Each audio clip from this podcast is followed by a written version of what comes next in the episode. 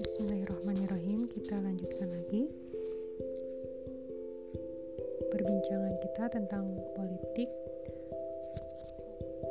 yang diambil dari sumber buku ek- Politik Ekonomi Islam karya Abdul Rahman Al-Maliki. Di episode sebelumnya kita sudah bahas sumber ekonomi itu ada empat, yaitu pertanian, industri, perdagangan, dan tenaga kerja. Pada kesempatan kali ini kita akan bahas tentang perdagangan. Perdagangan adalah aktivitas jual beli, yaitu barter atau swap barang dengan barang, baik perdagangan dalam negeri, yaitu barter yang berlangsung di dalam negeri serta tunduk pada kekuasaan negara, maupun perdagangan luar negeri, yakni barter yang berlangsung di dalam negeri yang tidak tunduk pada kekuasaan negara. Perdagangan dalam negeri tidak membutuhkan kajian atau penjelasan, cukup diterapkan hukum-hukum jual beli yang ditentukan syara, serta tidak membutuhkan campur tangan sedikit pun dari negara, hingga supervisi secara langsung tidak dibutuhkan.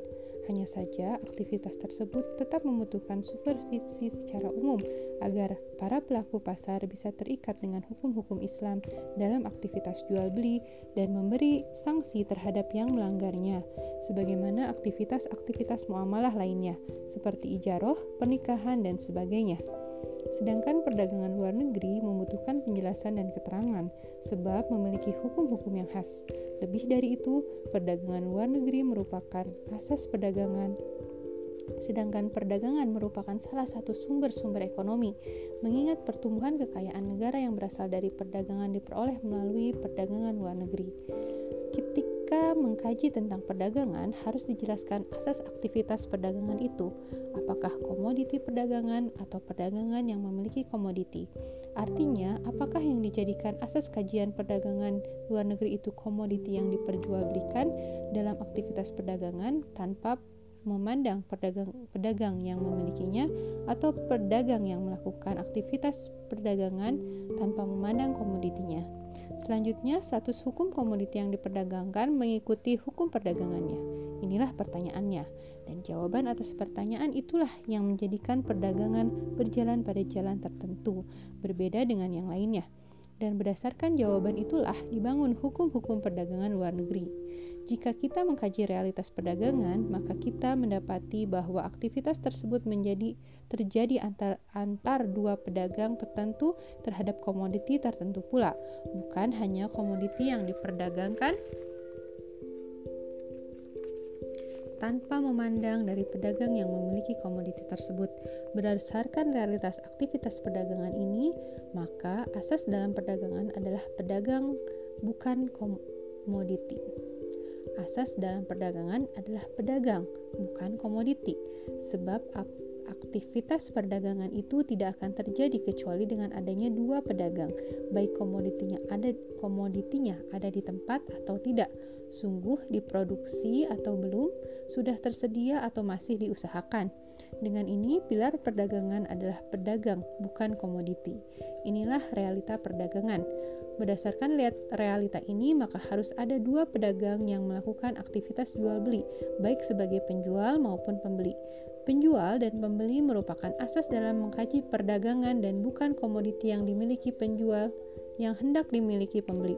Dengan demikian, salah besar menjadikan komoditi sebagai asas dalam perdagangan. Para penganut sistem kapitalis dan sosialis Marxis, mereka menjadikan komoditi sebagai asas dalam mengkaji perdagangan luar negeri. Oleh karena itu, mereka melakukan kajian perdagangan berdasarkan pada asal komoditi, bukan pada pemilik komoditi. Hubungan perdagangan antara negara dibangun berdasarkan asas, asas komoditi, yaitu menjadikan komoditi sebagai asas transaksi perdagangan untuk perdag- perdagangan luar negeri. Pendapat ini salah. Pertama, membolehkan warga negaranya berdagang di dalam negeri dan mengharamkan berdagang di luar negeri kecuali dengan izin negara.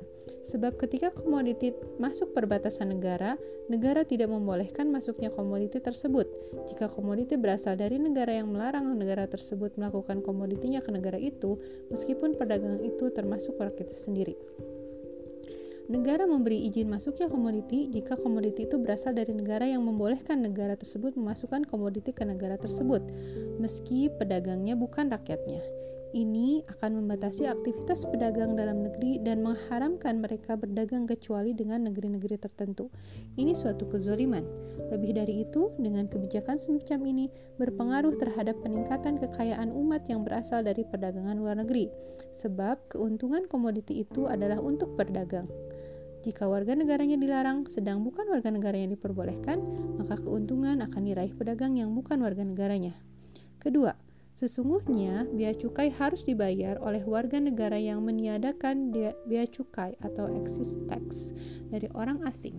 Sebab jika komoditi yang dijadikan asas, maka berarti bea cukai dibayar menurut asal komoditi, bukan pedagangnya.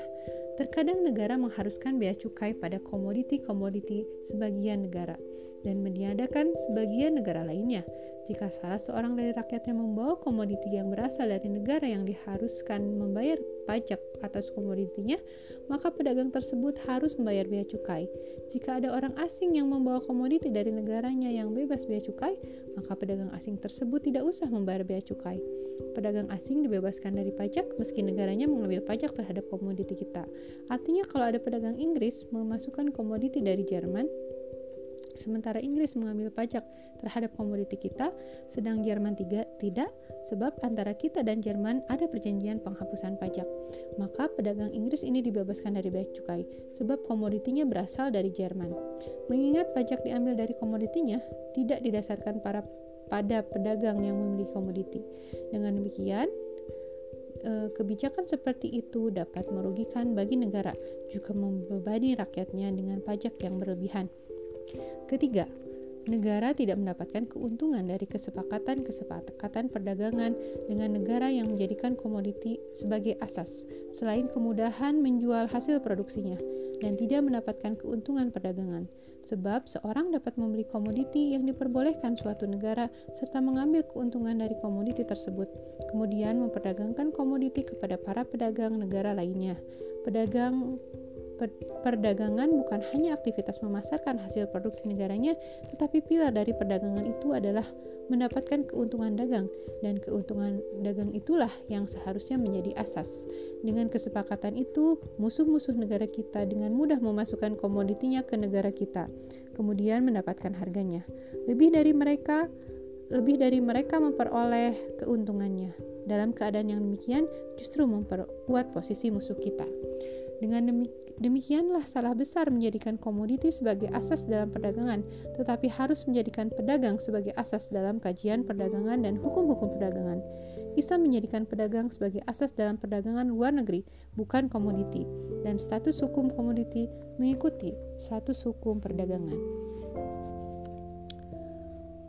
Ya, selanjutnya kita akan bahas lagi uh, kelanjutannya pada episode mendatang. Semoga ada manfaatnya. Wassalamualaikum warahmatullahi wabarakatuh.